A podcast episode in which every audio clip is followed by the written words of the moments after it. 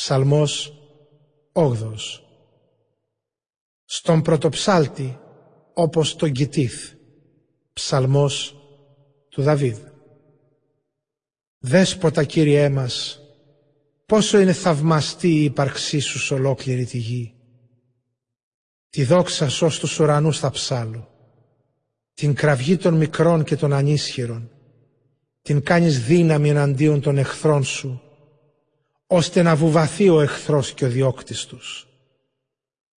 Όσες φορές βλέπω στους ουρανούς σου έργα της αξιοσύνης σου, τα στέρια, τη σελήνη που εσύ τα στέριωσες, αναλογίζομαι. Τι τάχα είναι ο άνθρωπος ώστε να τον φροντίζεις, ο κάτοικος της γης ώστε να νοιάζεσαι γι' αυτόν. Τον έκανες ωστόσο λίγο μικρότερο από σένα.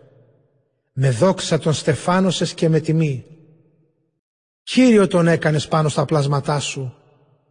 Όλα στην εξουσία του τα έδωσες. Όλα τα πρόβατα, τα βόδια, ακόμα και τα ζώα τάγρια, του ουρανού τα πετούμενα, της θάλασσας τα ψάρια και αυτά που πλέουν στους δρόμους των νερών. Δέσποτα, Κύριέ μας, πόσο είναι θαυμαστή η ύπαρξή σου σ' ολόκληρη τη γη.